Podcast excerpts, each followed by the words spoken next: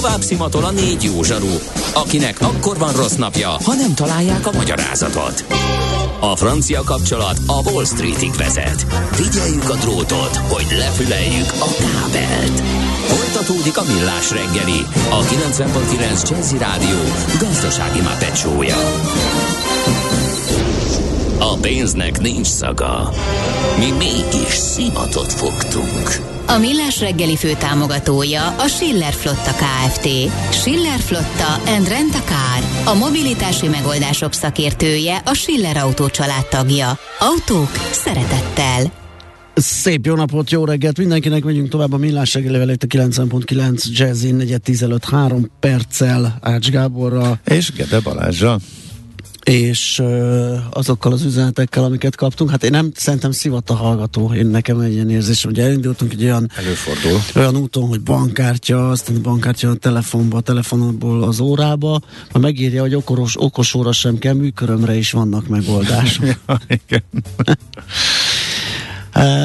Igen, kaptunk egy ilyet a 0630 20 10 909-re. Meg azért tudjuk, hogy hova, tehát hogy a csipeket hova ültettek be az emberben, ugye?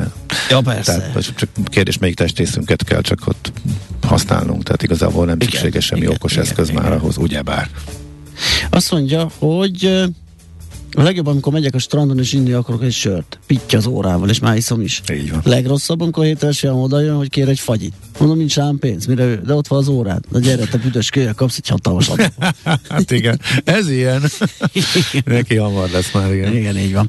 Na, um, ezeket kaptuk, és most uh, jöjjön a mesél a múlt. Ugye Clark Ádám és Verne Gyula után mi sem lenne meglepőbb, no, a magyar érintettséggel nem rendelkezik, de miután Kántor Endre tovább fordította mai alanyunknak a nevét, úgyhogy mindenképpen elsütném, hogy Tököli Károlyjal fogunk foglalkozni. Nem ma, és nem mi találtuk fel a spanyol viaszt. Mesél a múlt. A millás reggeli történelmi visszatekintő rovata akkor, abból az időből, amikor pödört bajusz nélkül senki nem lehetett tőzsdeüzér. Érdekességek, évfordulók, események annó. Mesél a múlt. Így trédeltek dédapáink. Akinek esetleg a tükörfordítás így egy, egy az egyben nem jön le, Charles Dickensről van szó, 210 évvel ezelőtt született, és Katona Csaba történésszel természetesen beszélünk az ő életéről. Szia, jó reggelt! Szervusztok, jó reggelt kívánok! Nagyon szép fordítás, ez nagyon szép, azt kell mondjam. Tököl Imre fejedre büszke lenne rá. Igen. Nos, egy elég termékeny, ám bár nem túl hosszú. Minden értelemben, úgy, úgy értetted? Vagy, Egyébként minden értelemben, tényleg, tényleg, tényleg, igen, nem csak a regényeit, hanem a gyermekek számát tekintve is. Tíz számon tartott gyermek, igen, igen, tudjuk. így van. Szóval hát honnan indult ez a, ez a pálya, és ez az élet? Hát nem volt, hogy finoman fogalmazva kikövezve az ő útja olyan értelemben, hogy ünnepelt író legyen, hanem hát azt úgymond kivitta magának, ugye, amint beszéltünk róla, de nagyon fontos elem, hogy megint abba kapaszkodunk, hogy mikor született 1812. február 7-én, és Portsmouthban látta meg a napvilágot Charles Dickens, és éppenséggel nem lehet azt mondani, hogy egy tipikus értelmiségi családba született volna, mert az édesapja, akit Johnnak hívtak, tengerészeti hivatalnak a tisztviselője volt. És ez abszolút nem predisztinálta volna őt egy értelmiségi pályára, bár azt tudjuk, hogy a 19. század polgárosodásának ugye egyik úgymond óriási előremutató vívmánya volt, hogy egy egy generáció alatt nagyot lehetett előrelépni uh-huh. az mhm. értelmiségi pályán. Ezzel együtt itt, itt biztos, hogy kellett ez egy erős készítés ahhoz, hogy ő belecsapjon abba, hogy író legyen, de e, ebbe a körülmények is belejátszottak. Az történt ugyanis, hogy az édesapja az meglehetősen felelőtlenül gazdálkodott az egyébként meglehetősen tisztes jövedelmével, aminek az volt a következménye, hogy egyre nehezebb anyagi helyzetbe sodródott a család, ráadásul ilyen folyamatos költözések is kísérték ezt a anyagi süllyedést. Ennek később egyébként volt egy pozitív visszacsatolása a Charles Dickens életében, mert amikor uh, Chatham és Rochester környékén élt, akkor észrevett egy házat, egy régi udvarházat, úgy hívták, hogy Getz Hill, és ez állítólag még annak irányú idejéből maradt fönt, és ez rendkívüli módon megihlette az ő fantáziáját, és állítólag saját elmondása szerint már akkor a fejébe vette, hogy egyszer meg fogja vásárolni, de ez három évtized múlva meg is tette. Tehát ez egy elég pozitív visszacsatolása lehet ilyet mondani. Na de hát ugye el kellett jutni, hogy meg tudja vásárolni ezt a házat. A következő a helyzet, hogy bekövetkezett egy komoly törés Charles Dickens életében, és az édesapja egész egyszerűen addig-addig játszott a pénzekkel a költekező életmódja miatt, hogy az adósok börtönébe került. Uh. És ez megrendítette a család uh-huh. eddig is mondjuk úgy ingatag lábokon álló anyagi helyzetét. A forró dolog, ez nemrég beszéltünk Szatmári Pap Károlyról, aki az édesapja szikkasztott, majd öngyilkos lett. Hát itt öngyilkosság nem következett be, de az adósok börtöne az igen. Na most ennek viszont az is a következménye lehet, hogy a kor szokásai szerint az adósok börtönébe nem csak John Dickens zárták be, hanem hát a család több tagját is. Ez a korban bele dolog volt. Ugye ma már ezt nehéz elképzelni. Így esett, hogy az ifjú Charles Dickens, hát idézőjel, de börtönviselt ember lett. Nagyon-nagyon fiatalon, tizenévesen. És hát a tizenéves gyereket bezá- bezárták az apával együtt. Igen, igen, igen, igen, és ez volt a biztosíték ugye arra, hogy annak révén, hogy a család több tagja ott többiek valahogy megpróbálják törleszteni az adósságot.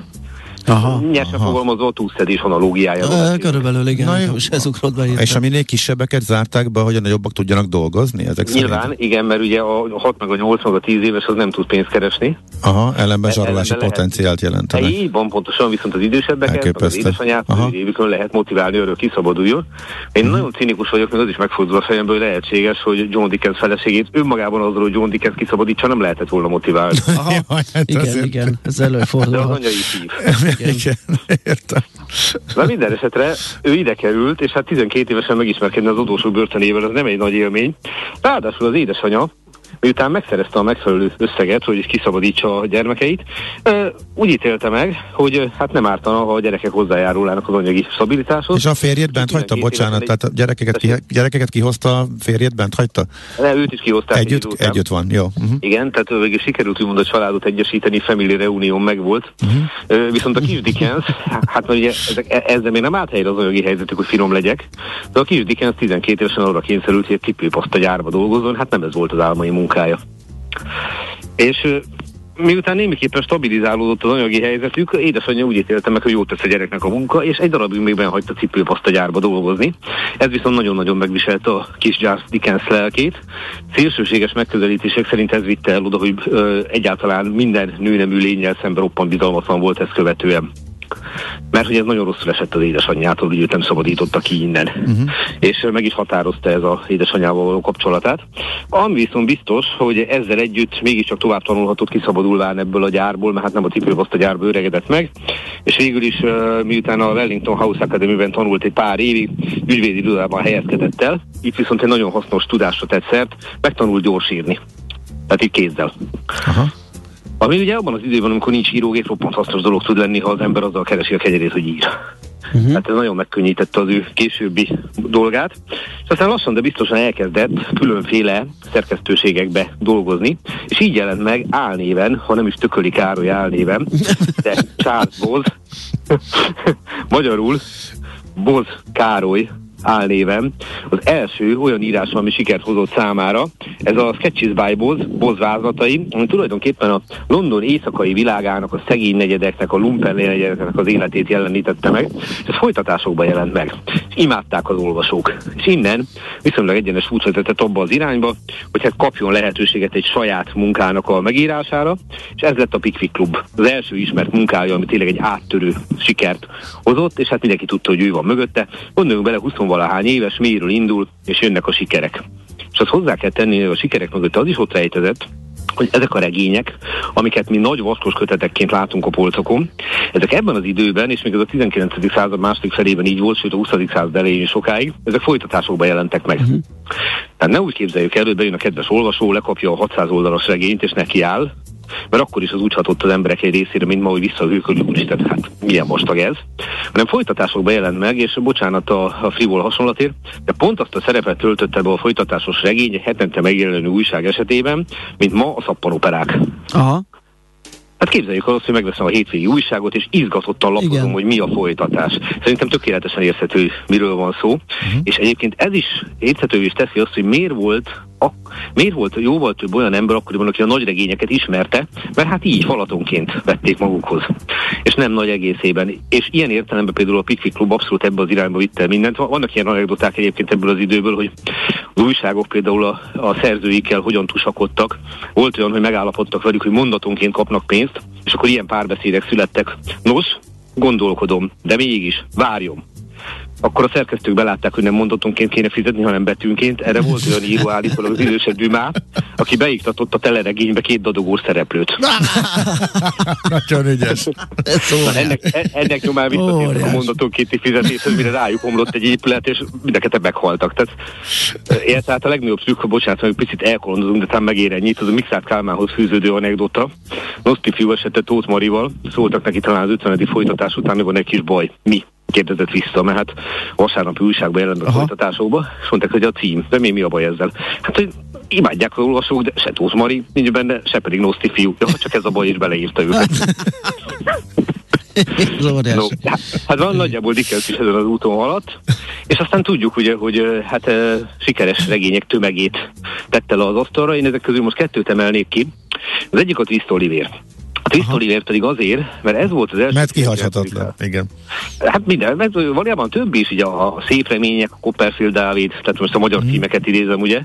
A Twist Oliver azért volt uh, irodalomtörténeti jelentőségű túl azon, hogy valóban egy nagy regényről beszélünk, hogy először helyezett a története főszereplébe egy gyermeket, aki tehát nem háttérszereplő, nem valakinek a fia, hanem a főhős, ugye ő a regénynek a vezérfonala. A másik, amit mindenképp megemlítenék, azt gondolom, hogy ebben semmi meglepetés nem lesz, ez a karácsonyi ének. Igen. A, amit ugye, hát most is minden karácsonykor nem csak keményről szól a karácsony, hanem azért ebben nézve Scrooge-ról is, és a jövendő, meg a jelen, meg a múltkori karácsonyok szelleméről is. Na ez a munkája, ez például egy olyan hatást is gyakorolt a polgári társadalmakra, a lassan vallástalanodás felé induló polgári társadalmakra, hogy úgymond visszahozta a placra a karácsonyt, mint polgári szokásrendet. Aha. Tehát ugye, ahogy veszített lassan, de biztosan a vallásos tartalmából a karácsony, közben bővült egy újabb jelentés tartalommal, ez ugye a szeretet ünnepe, Igen. a családi ünnepe, az együttlét ünnepe, és ebben az angol száz világban, ez alatt az Egyesült Államokat is értem, óriási szerepe volt Dickensnek, és hát, hogy mondjak egy vicces dolgot ezzel kapcsolatban, nagyon, 1843-ban jelent meg ez a regénye, tehát épp, hogy elmúlt 30 éves, de az igazi játék, ez nagyon hamar megjelent magyarul 1846-ban, idézem a címlapját. Karácsony éj, kísértetes beszély, írta Dickens Bosz Károly, angolból fordította Nagy Péter, Két hőmetszetter, Kolozsvárt, 1846, Pils János sajátja, Pesten Hekkenász G bizománya. Hát, hogy ki Hekkenász G, azt úgyis tudjuk. Igen. Ugye, bár ide azon írva, hogy Hekkenász G pont, de szerintem ez Gustav. Egyre jobb. ne keressünk más értelmezést. Igen. Na, beszéltünk arról, hogy mennyire termékeny volt. Termékeny író volt, ugye? Valóban termékeny író volt, megházasodott, és az a helyzet, hogy ez a házasság, Catherine Thompson Hogártal kötött házassága 10 gyermeket adott a párnak 15 év alatt. Megpróbáltam elképzelni a hölgy életét. Hát igen. Uh, amit egyébként Dickens nem hálált meg, mert ugye nem vált el tőle, uh-huh. de a 15, 10 gyermek megszületése után beleszeretett egy nála jelentősen fiatalabb 18 éves hölgybe, oh. és hát külön költöztek. Uh-huh de a vállást nem vállalta. A gyermekeit tekintve egyébként egy érdekesség, hogy előszeretettel nevezte el a kedvenc íróiról a gyermekeket, nem mindegyiket, de például volt ilyen nevű gyermeke, hogy Alfred Dorsey Tennyson Dickens. És ugye itt Alfred Tennyson neve uh-huh. köszön vissza, vagy Henry Fielding Dickens. Tehát uh-huh. innentől kezdve lehet modellezni egy Jókai Mór Dickens-t is, de hát ez nem történt meg. Igen. Pedig akár lehetett volna. De minden esetre eljutott oda, függetlenül attól a vállástól, meg a botránytól, meg mindentől, igazából egy roppant sikeres író lett belőle, és hát a regényei egymás után arattak valóban osztatlan sikert. Azzal együtt, hogy miután ugye különvált a feleségétől 1858-ban, tehát némiképp az ő hírnevét is egyfelől úgymond beárnyékolta, de másfelől meg még népszerűbbé tettem, mert ugye a plegyka az plegyka, azzal el lehet adni dolgokat. És aztán az élete az elég sajátos módon ért véget, ugyanis ebben az időben a roppant népszerű Dickens folyamatosan előadó körutakon vett részt. Tehát ugye népszerűsítette a már meglevő regényeit, meg a le- leendő regényeit.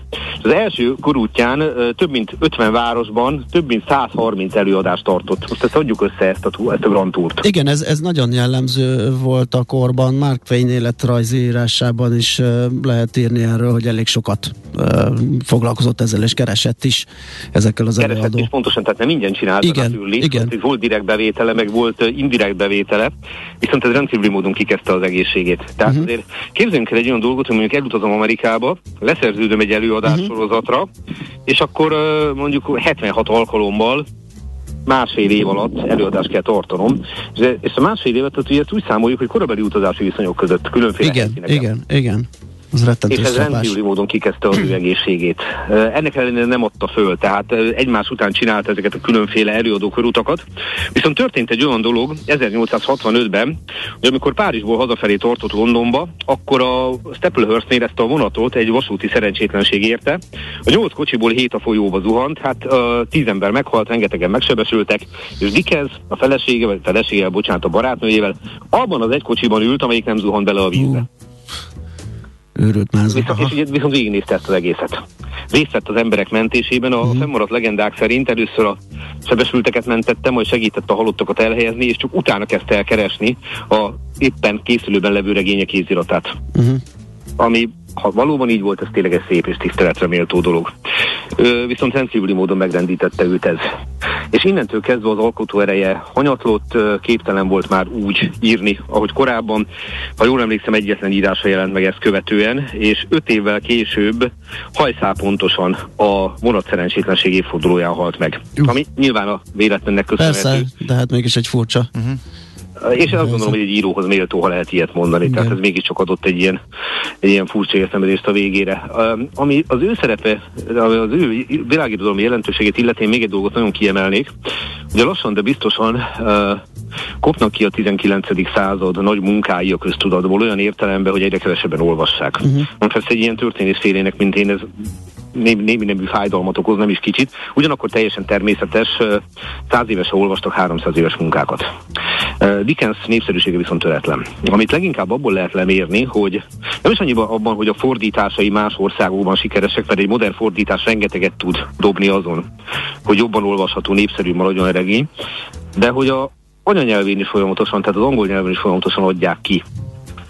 Ami azt jelenti, hogy a részben a, a, a ő cinizmusa, részben az ő humánuma, mind a kettő megfogható a regényeibe, az tudott valami olyat mondani, ami így, hát a születése után több mint 200 éve, 210 évvel is meg tudja érinteni a olvasóknak a lelkét. De most ennél többet egy író alig ha tehet le az asztalra, mi azt szokták mondani, hogy egy életművet az idő megrostál. Lehet valaki a maga korában roppan népszerű, később totálisan elfelejtik és értéktelennek bélyegzik vagy ítélik. Hát ami Nem fordítva is működik néha, hogy abszolút nem ismerik el, és Igen. jóval a halál után hirtelen. Igen. Ilyenkor szokott az lenni, hogy a nagy művész gyakorlatilag éhen halasztán viszont szobrot állítanak ki annyi pénzből, aminek a töredékéből boldog lehetett volna. Mm. Igen. De talán, talán mondjuk úgy, hogy még mindig jobb egy olyan írónak, aki maga korábban népszerű és jól megfizetett, és később elfelejtik, ez az emberi oldala, nyilván az író, írói vagy művész oldala nem ez. Hát Dickens esetében mindkettő meg volt. Egyfelől anyagi biztonságban élt el az életét, másfelől pedig azt gondolom, hogy az utókor is tiszteleg előtte, és hát nekem, nekem ilyen szempontból tényleg az, ami leginkább idézőbe beárazza őt, ez az a karácsonyi éneknek az a szöretlen sikere, ami azt mutatja, hogy nem csak sokadik kiadást éri meg ez a írása, hanem zsinórba születnek a legkülönfélébb filmes feldolgozások, mindig egy picit csavarva a történetem, mindig egy picit újra gondolva, de a lényeg mégiscsak ott van benne, és hát azt gondolom, hogy Charles Dickens ennek igencsak örülne, ha tudná, hát talán tudja is, ki tudja, nem akarok belemenni világnézeti dolgokba, az magánügy, viszont ennél többet író tényleg nem le az asztalra. Így van. Nagyon köszönjük, hogy beszélgettünk róla. Egy hallgató szintén, Szilvi. Sziasztok, Dickens két város regénye az egyik kedvenc könyvem a mai napig. Köszönöm, hogy megémelkeztek a szerzőről és mennyire örülök neki, hogy az elhangzottan az egyik kevésbé ismert munkája, úgyhogy mindenkinek jó szívvel ajánl valóban a figyelmbe, köszönjük Szilvinek. Csaba, mi megköszönjük neked, szép napot, szia! Nincs mit, legjobbakat, sziasztok! Katona Csaba történész segítségével elővenni tettük fel Charles Dickens alakját, aki 210 évvel ezelőtt született pontosan. Mesél a múlt robotunk hangzott el. Kövesd a múlt gazdasági és tőzsdei eseményeit kedd reggelenként a Millás reggeliben. Tőzsdei és pénzügyi hírek a 90.9 jazz az Equilor befektetési ZRT szakértőjétől. Equilor, 30 éve a befektetések szakértője. Hát várjuk a szakit, de egyelőre még nincs meg a kapcsolat. Ilyenkor írták ki régen, ugye a nem interurbán mi volt az a, amikor ilyen nemzetközi e, kapcsolatra várt az ember, de hát ez ennél egyszerűbb azért, és mutatja ez azt, azt is, hogy már össze is jött. Itt van Deák Dávid üzletkötő a vonalunk túlsó végén. Szia, jó reggelt! Sziasztok, jó reggelt, üdvözlöm a hallgatókat! Na nézzük, hogy mi történik a hazai bőrzén, mi történik Európa szerte, mi újság? Szép emelkedés van a hazai bőrzén, inkább talán a forgalom szebb, mint maga az emelkedés. 4,1%-os pluszban van a Bux Index, 52.280 ponton áll be a pillanatban.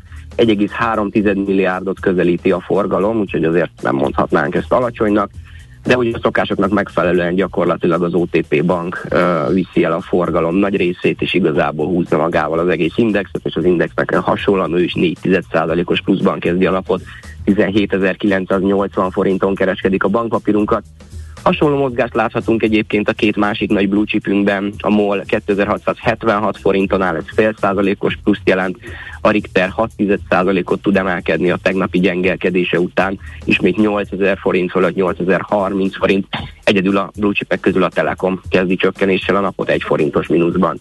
420 forinton kereskedik ebben a pillanatban. Azt tegnap beszéltünk, arra Richtert ütötték, az kiderült, hogy miért?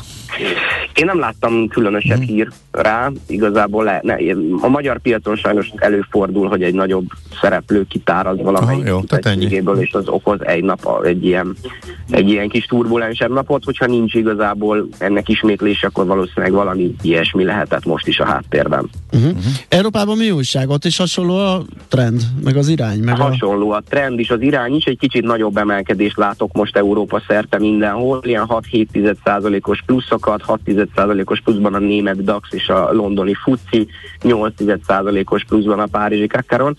Egyébként a déli tőzsdék a legjobban teljesítők, 1% körüli pluszban az olasz index, és 1,3%-ban a spanyol, ez most a legszebb emelkedés. Az amerikai határidőkben egy kisebb emelkedés látok, mind a NASDAQ, mind az S&P határidők 2,1%-os pluszban ebben a pillanatban. És mi újság a devizapiacon, hogy áll például a forint? A forintban egyébként olyan nagy izgalmat ma nem láthatunk, a tegnapi mozgásnak hasonló mozgást láthatunk ma is. Továbbra is egy euróért 353 forint 40 fillért, még egy dollárért 309 forint 90 fillért kell fizetni a bankközi devizapiacon. Amit látunk, és talán egy kicsit érdekesebb, hogy a dollár ismét erősödik a főbb devizákkal szembe, az euró gyengülést láthatunk, leginkább azért, mert az Európai Központi Bank egy picit hűti a kamatemelési várakozásokat. Az eurodollár 1.14.05, míg a font dollár jelen pillanatban 1.35.30. Mivel hűti? Hát elég egyértelműen nyilatkoztak múlt csütörtökön, vagy akkor túlélés volt a piaci reakció, és Igazából most érkeztek ilyen kommentárok, hogy talán a kamatemelést, mert a, mert a piac az érdekes, hogy a tegnapi, tegnapi a múlt heti kamat döntésnél már, már hatodik hónapra vártak egy 10 bázispontos kamatemelést, és azért itt az Európai Központi Bank részéről jött egy ilyen talán erősebb üzenet arra, hogy ilyen hamar nem várható Aha. kamatemelés az LKB részéről. Az nem kizárt, hogy idei évben lesz, de valóban inkább a negyedik negyed év irányába érdemes ezt várni. Ez ugye a jelenlegi kamathatáridős várakozásokhoz szempontjából hűtötte a kamatemelési várakozásokat, és most ez egy kicsit euró gyengüléssel reagált a devizapiacon. Uh-huh, okay. Világos.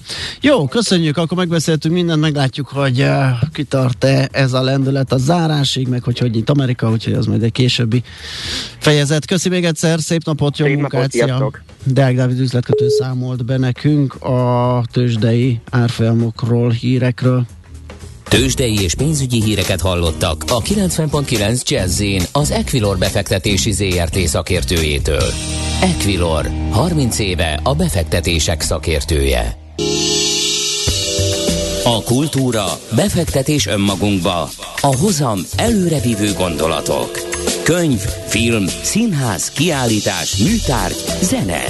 Ha a bankszámlád mellett a lelked és szürke állományod is építeni szeretnéd. Kultmogul.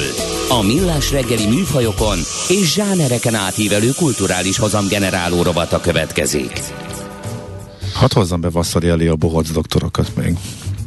Persze, egész nyugodtan, én jó, is mert... azzal kezdtem volna ja, jó, pont, okay. pont ez az info van előttem. Mert amúgy uh, király program lesz a Szépművészetiben, Nemzeti Galériában, a következő egy évről uh, kijöttek a részletes információk.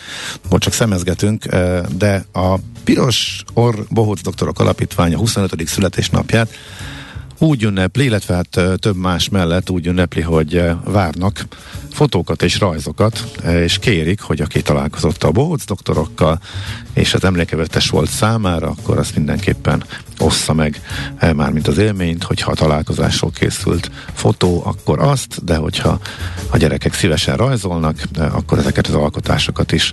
Annyi a kérés, hogy jó minőségben beszkennelve küldjék be.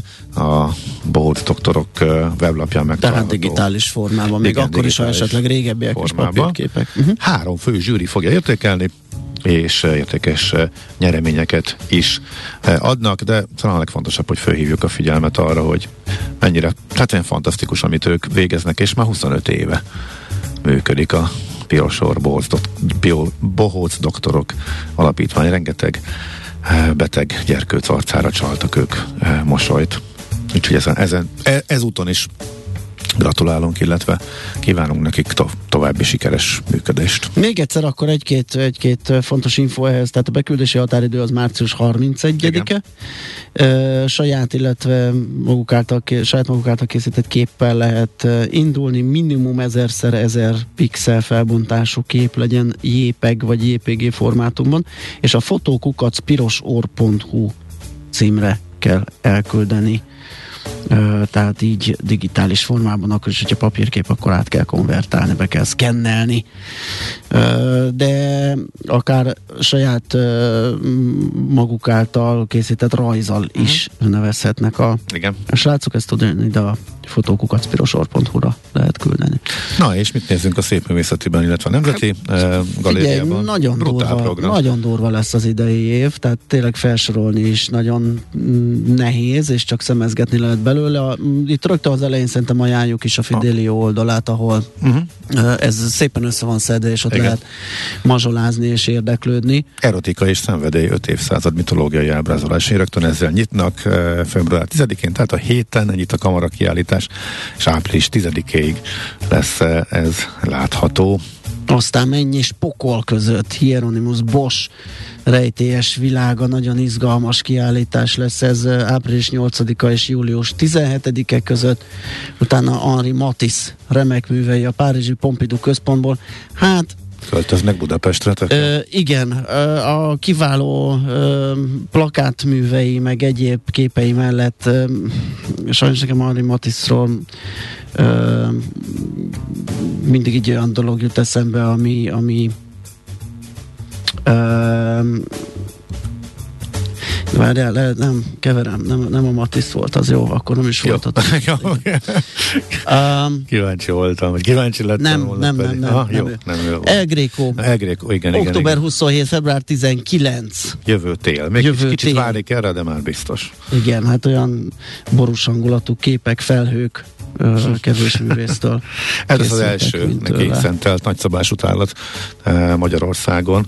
Tehát Igen, a... én sem nem emlékszem, hogy, uh-huh. hogy ö, ö, lett volna.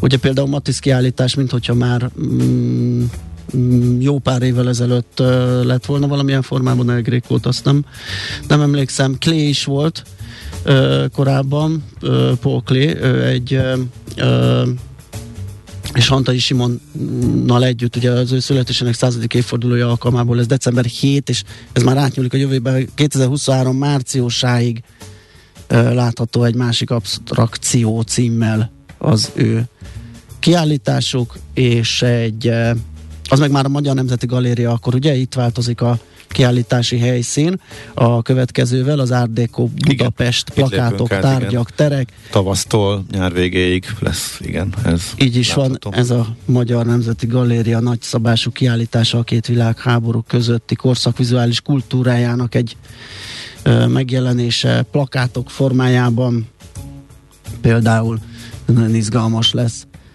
Aztán kamarakiállítás Dancing 1925 magyar művészek a Párizsi éjszakában, áprilistól augusztusig uh-huh. szintén. És még két nagy nevet említsünk meg, igen, a Nemzeti Galériából. Vaszari kiállítás szeptember 15-én e, nyílik majd.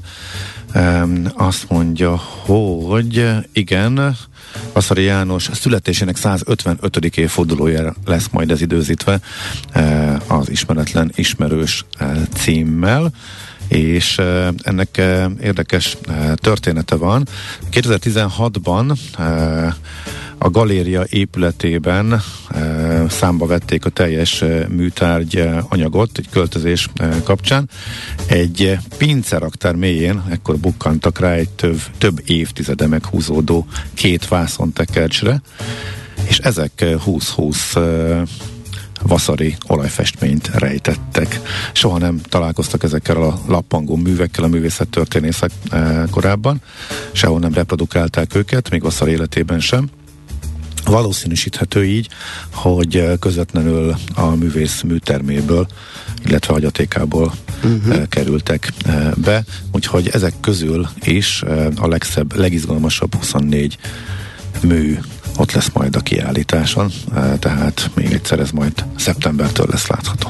És ide lehet ollózni a, azt a hallgatói üzenetet, ami még a Meséle múlt rovatunkból ered, ugye ott uh, Charles Dickensre emlékeztünk Katona Csaba történet segítségével, és akkor írta nekünk Bérfarkas, hogy sziasztok, Rochesterben van egy Class Dickens fesztivál decemberben. Beöltöznek a városlakók, énekelnek, előadnak a könyvekből. hát ez, ez jó lehet. Igen, azt abszolút biztos, hogy nagyon jó hangulata okay. van. Na hát akkor ennyi. Ennyi program ajánlóként, igen. Kultmogul. A millás reggeli műfajokon és zsánereken átívelő kulturális hozamgeneráló rovata hangzott el. Fektes be magadba, kulturálódj! Hát többre nem is lenne nagyon időnk, úgyhogy lassan el kell, hogy pályázzunk majd. Így is van. Köszönjük szépen a megtisztelő figyelmet. A Ribolyánk átadjuk a terepet. Holnap ismét lesz majd millás reggeli fél héttől egészen 10 óráig. Ma viszont este okos utas, ugye kedd van, most végre jól mondom, mert én ezt minden nap megpromózom, de nagyon ritkán találom el a keddet. Igen. Úgyhogy biztos, hogy ma lesz nem tudom, ízelítőt. Igen, Stockholmba utazunk, mert van vadi új járat, Aha. és uh, izgalmas, meg uh, Londonba természetesen, ha már friss tapasztalataim uh, vannak. Uh, igazából az volt ott az élmény, hogy leszámítva azt, hogy önkéntesen, mert már nem kötelező, és teljes lazulásban, lazításban vannak, önkéntesen nagyjából az emberek fele, talán kicsit kevesebb, mint a fele azért hordja a maszkot, de amúgy ez a Covid előtti hangulat, és mintha mi sem, és ez végigkíséri a utazásairat, a sok-sok odafigyelés erre, arra, meg amarra, meg a leolvasások, a beengedések, Igen. a korlátozások. Hát most ott, ott, ott tényleg úgy érezheti magát az ember, eh, mintha nem lenne járvány, vagy nem lett volna, pedig van náluk is, oké, már jócskán lefutóban, eh, de nagyon érdekes. Eh, igen, és eh, Stockholmba pedig a főreptérre, tehát nem a halálba, ma, bocsánat, a főreptérre lehet fél érekért eljutni uh-huh. majd tavasztól, ez egy nagy újdonság, úgyhogy ez, ennek apropóján kicsit Svédországba is Szuper, este 8-kor tehát okos utas itt a 9.9 Jazzy, aki esetleg lemarad, az az okosutas.hu majd visszahallgathatja holnap vagy holnap utántól. Köszönjük szépen a figyelmet, mindenkinek nagyon szép napot kívánunk, sziasztok! Már a véget ért ugyan a műszak, a szolgálat azonban mindig tart, mert minden lében négy kanál. Holnap reggel újra megtöltjük a kávés bögréket, beleharapunk a fánkba és kinyitjuk az aktákat. Addig is, keressetek minket az arcaktákban, a közösségi oldalunkon. A mai adás podcastjét pedig holnapunkon. Millás reggeli, a 90.9 Jazzy Rádió gazdasági mapetsója.